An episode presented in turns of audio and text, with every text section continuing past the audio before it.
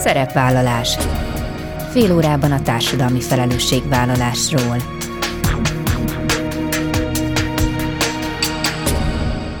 Jó napot kívánok! Bíró Bori köszönti Önöket! Adásainkban hétről hétre példákat hozunk arra, hogy egy-egy cég vagy intézmény, netán magánszemély, milyen formában, milyen eszközökkel járul hozzá anyagi gondok, társadalmi problémák orvoslásához, az életminőség javításához, a fenntartható fejlődéshez. Így módon is kifejezve, hogy felelősséget érez azért a környezetért, amelyben él és dolgozik. A mai műsorban folytatom az idei civil díjasok bemutatását, és ezúttal ismét két szervezetet ismerhetnek meg a hallgatók. Elsőként a Csoda Műhely Egyesület kommunikációs koordinátorával, Donát Anna Rózával beszélgetek. A Csobánkai Egyesület roma és vagy hátrányos helyzetű családok számára szervez oktatási és képzési programokat, melyek különböző életszakaszokban nyújtanak támogatást, miközben egyre mélyebb részvételi lehetőséget biztosítanak számukra, erősítve ezzel saját sorsuk irányításának lehetőségét. Esélyteremtő programjuk a legjobb helyi kezdeményezés kategóriájának díját hozta el.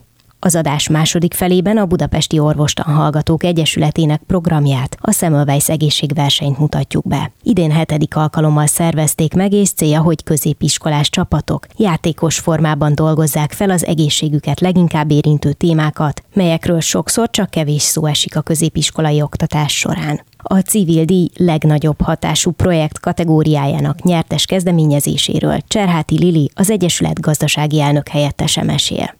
Ezek a mai témáink, tartsanak velünk!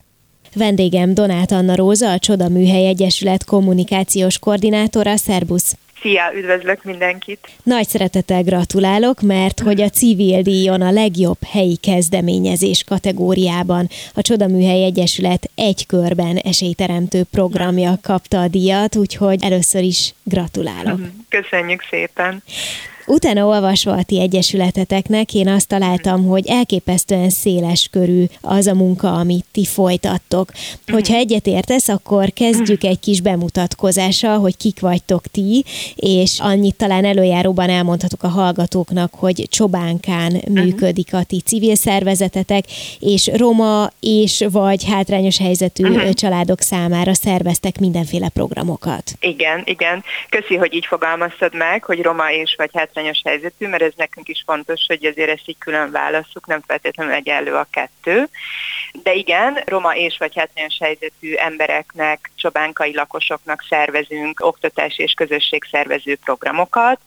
Ezt mi úgy neveztük el, a hatalmas programcsomagunkat, hogy komplex esélyteremtési program, ami hat elemből áll, hat kisebb programcsomagból, és egészen kora gyerekkortól felnőttkorig nyújtanak támogatást ez a hat program, alprogram vagy programcsomag. Az első az a kora gyermekkori programok, ahol a megfelelő kora gyermekkori fejlődést próbáljuk elősegíteni a kisgyermekes szülők és a nulla és 6 éves korú gyerekek számára. Utána van a korban a tanoda programunk, ami a 6 és 18 éves korosztály számára van, ez a sikeres iskolai előrehaladás és a személyiségfejlődést támogatja tehát foglalkozásokat tartunk, suli után, délután, Csobánkán a tanodaépületben, főleg egyéni vagy kiscsoportos foglalkozásokat, amik kifejezetten ilyen személyes igényekre és készségekre szabottak. Aztán van a csajcsoportunk, ami most sajnos jelenleg szünetel finanszírozás hiányában, de ez a kb. 14 és 18 éves közötti lányoknak az önkifejezésüket, készségfejlesztésüket és cselekvő képességük megteremtését célozza művészetpedagógiai fókusz és kritikai pedagógiai szemlélettel, és aztán van a felnőtt képzésünk, ami a 16 év feletti főleg az iskolarendszerből kiesett felnőttek számára szól, és ők általános iskolai végzettséget és szakmai végzettséget szerezhetnek ebben a programban.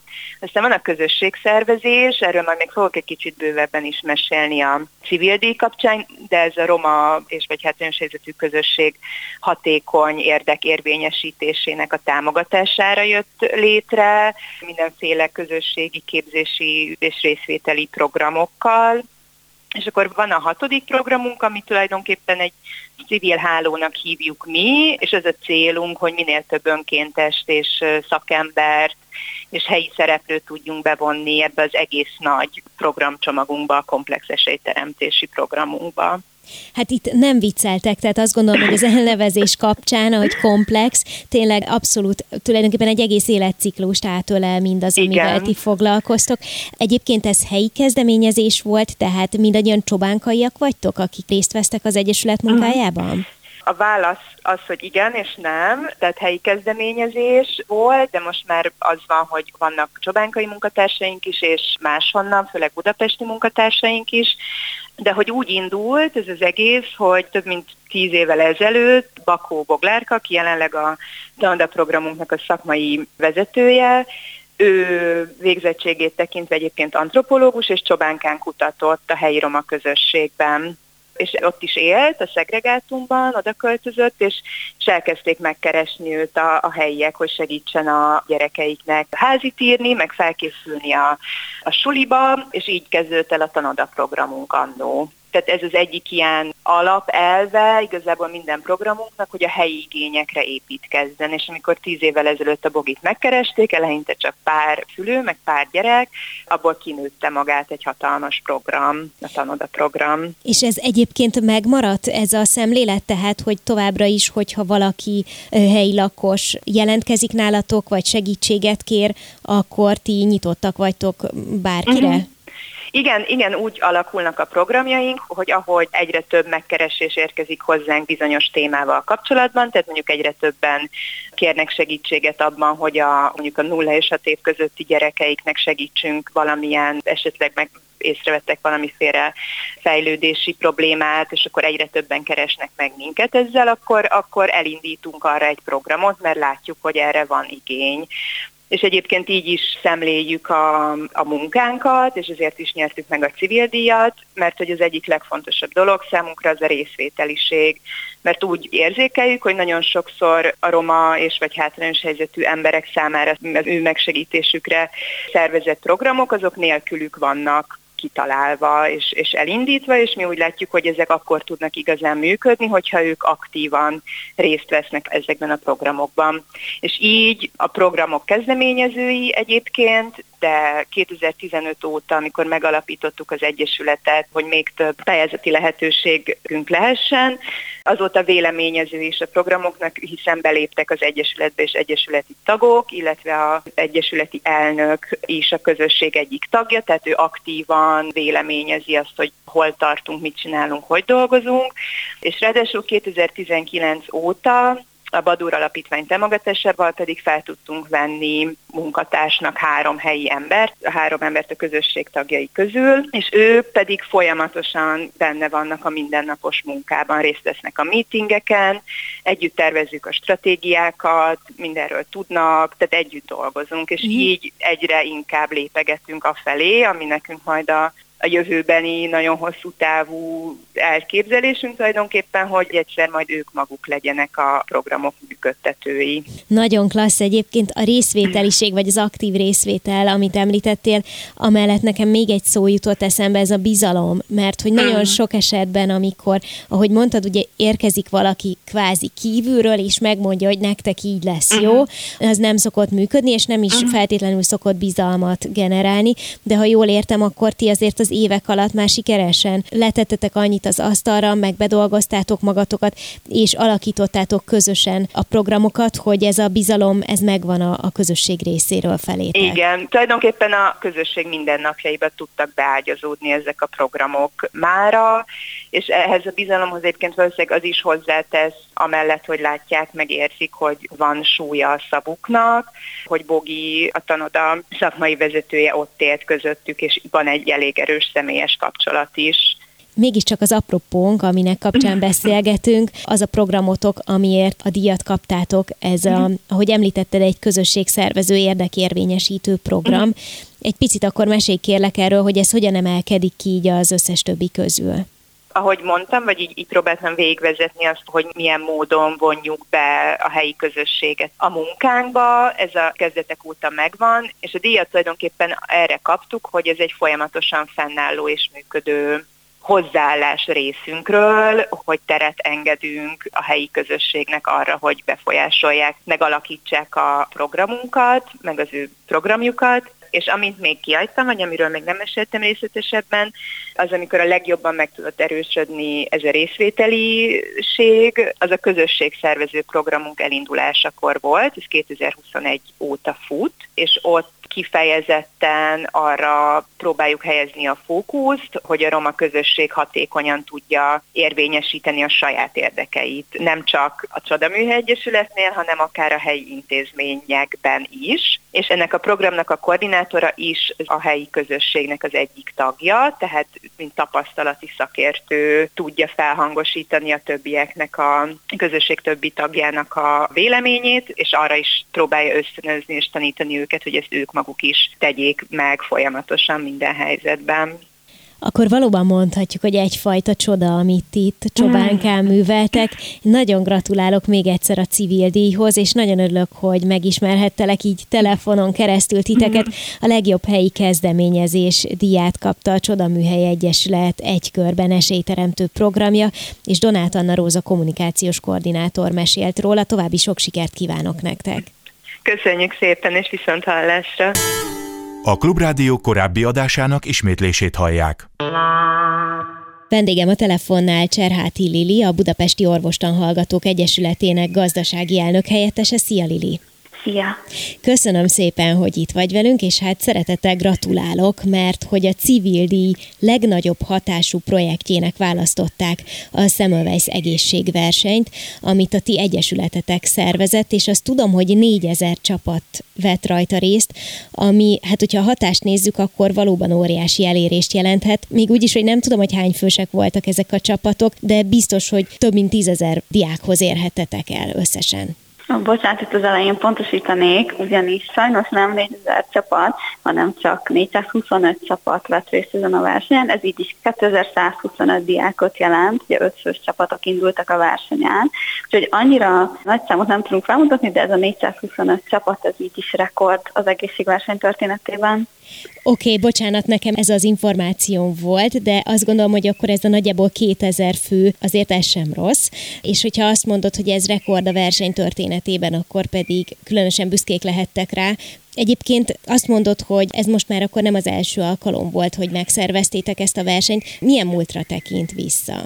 Hát ezt a versenyt már hetedik alkalommal rendeztük meg, tehát 7 éve folyamatosan minden évben megrendezzük Covid előtt, Covid alatt, és hát remélhetőleg Covid után. Úgyhogy már a hetedik alkalommal került megrendezésre, mindig igyekeztünk egyre jobban bővíteni a versenyt, egyre érdekesebbre, egyre interaktívabbra, egyre nagyobb szabásúbbá rendezni. Ugye, ugye idére már jutottunk odáig, hogy ez egy kétnapos esemény lett, egy egész hétvégén keresztül itt vannak velünk a csapatok, úgyhogy nagyon örülünk, hogy így minden évben egy kicsit tudjuk bővíteni a versenyt. Mi ennek az alapötlete? Azt tudom, hogy a cél az, hogy az egészségünket érintő témákról szerveztek játékos formában versenyt, és kifejezetten ugye középiskolásoknak, de tulajdonképpen mi a fő célja?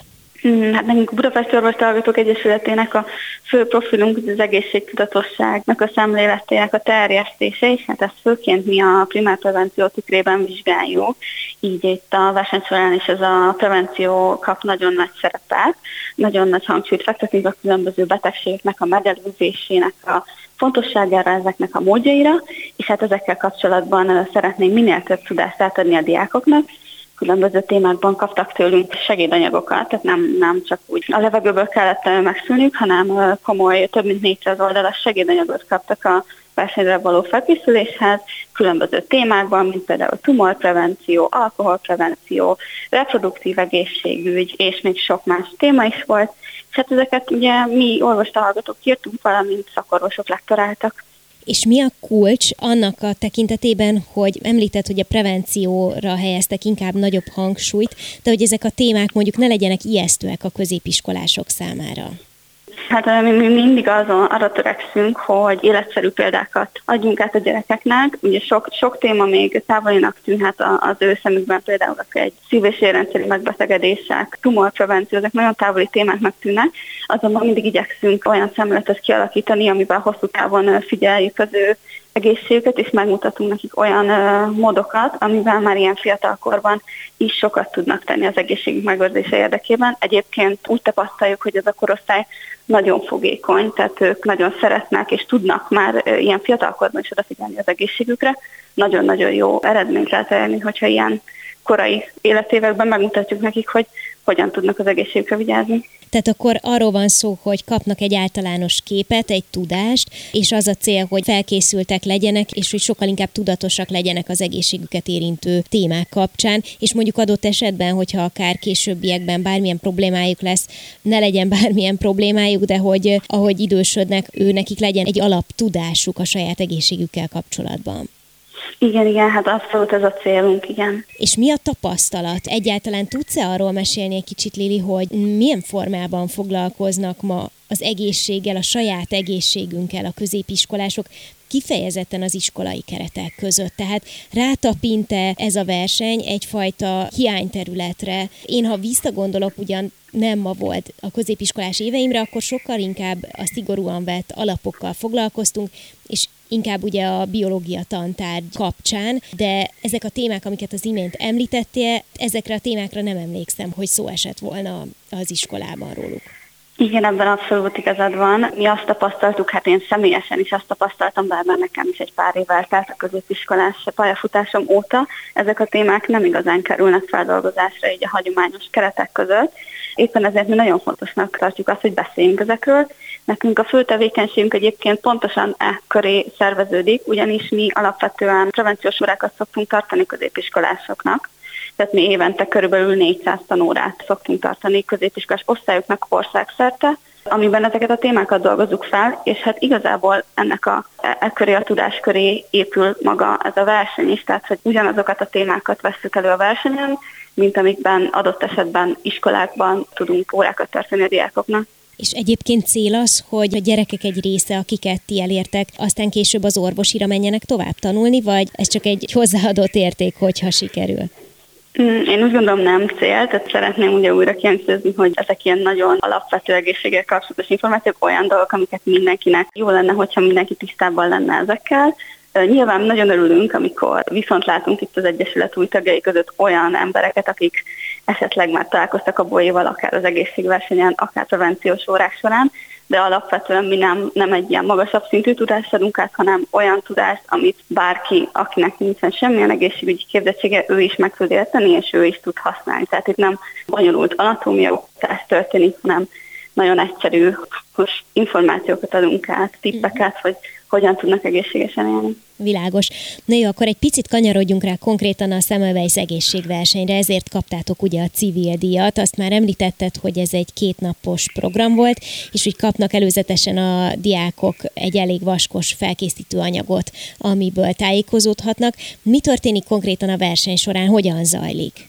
Maga a vers négy fordulóból áll, ebből az első három forduló az online került megrendezésre. Itt a versenyzők hát tulajdonképpen ilyen feladatokat kapnak, bár ezt is igyekeztünk minél gyakorlatiasabbra tenni, tehát nem csak egy sima igaz-hamis kérdések voltak a verseny, hanem ilyen esetbemutatások is ezekkel kapcsolatos kérdéssel igyekeztünk ezt is élvezhetőbbé tenni, nem csak egy sima dolgozatot írnak a versenyzők. Ezután kellett nekik csinálniuk egy projektmunkát, ez minden évben van a versenyen egy projektmunka, ez tulajdonképpen azért van, hogy a versenyzők azok így jobban elmélyedjenek ebben a tudásban, illetve a másik célunk ezzel az, hogy ez a projektmunka ez mindig a, a versenyzőknek, illetve a csapatoknak a környezetére terjed ki, de tulajdonképpen idén a projektmunkának a témája az egy életmódváltás volt, és itt a csapatoknak, illetve a környezetekben élő embereknek kellett megszervezni egy ilyen életmódváltó programot, ezzel. Tulajdonképpen az a célunk, hogy ne csak ez a 400 csapat kapjon információt az egészségfejlesztéssel kapcsolatban, hanem az ő közvetlen környezetük is, ezzel nyilván ennek az egész projektnek az elérését is növeljük. És hát ezeken a fordulókon a legjobb eredményről 36 csapat bejutott a szemelveszegészségversenynek a döntőbe, ami egy, ugye egy kétnapos, azt már említettem, egy élőben megrendezésre kerülő itt Budapesten felhívtuk ide a csapatokat, elszállásoltuk őket, és hát két napon keresztül különböző interaktív állomásokon teszteltük az ő tudásukat. És milyen ötletet álmodott meg, és egyáltalán miben kellett, hogy több legyen a nyertes vagy a nyertesek? Egyáltalán mennyire volt mondjuk nehéz közülük választani? Azt gondolom, hogy aki eljut valószínűleg ide az utolsó fordulóba, ők már mind nagyon lelkesek, ügyesek. Igen, hát én ott voltam a helyszínen, láttam a csapatokat, mindenki rettenetesen ügyes volt, nagyon-nagyon felkészültek, nagyon okosak voltak, nagyon szoros volt a verseny. Igazából én úgy tudom, hogy nem egészen egy pont, tehát egy pontnak a töredéke volt a különbség az első csapatok között, tehát látszik, hogy nagyon soros volt a verseny, nagyon jól felkészültek a csapatok, tehát végül is, végül is valakinek meg kellett nyerni ezt a versenyt is. Igen, ez a versenyeknek a tulajdonsága, hogy mégiscsak van egy első helyzet, de gondolom, hogy mindannyiuknak ez egy nagy élmény volt, és akkor tervezitek majd jövőre is meghirdetni, tehát hogyha valaki mondjuk lemaradt, de most hall róla először itt a rádióban, akkor érdemes figyelni majd jövőre is, gondolom, hogy meghirdetitek, vagy ez a terv. Abszolút igen, 9-től 13. osztályos ötfős középiskolás csapatoknak bátran várjuk a jelentkezését is jövőre ősszel megrendezésre fog kerülni a 8. szemelvett egészségverseny is.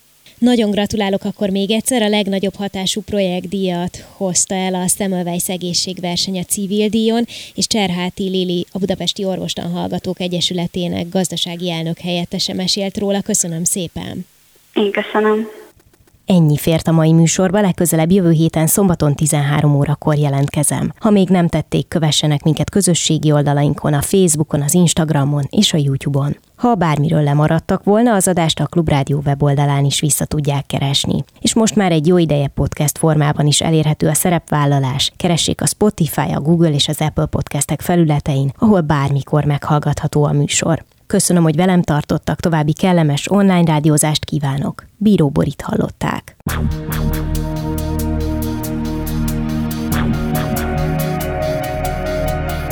A Szerepvállalás című műsorunkat hallották.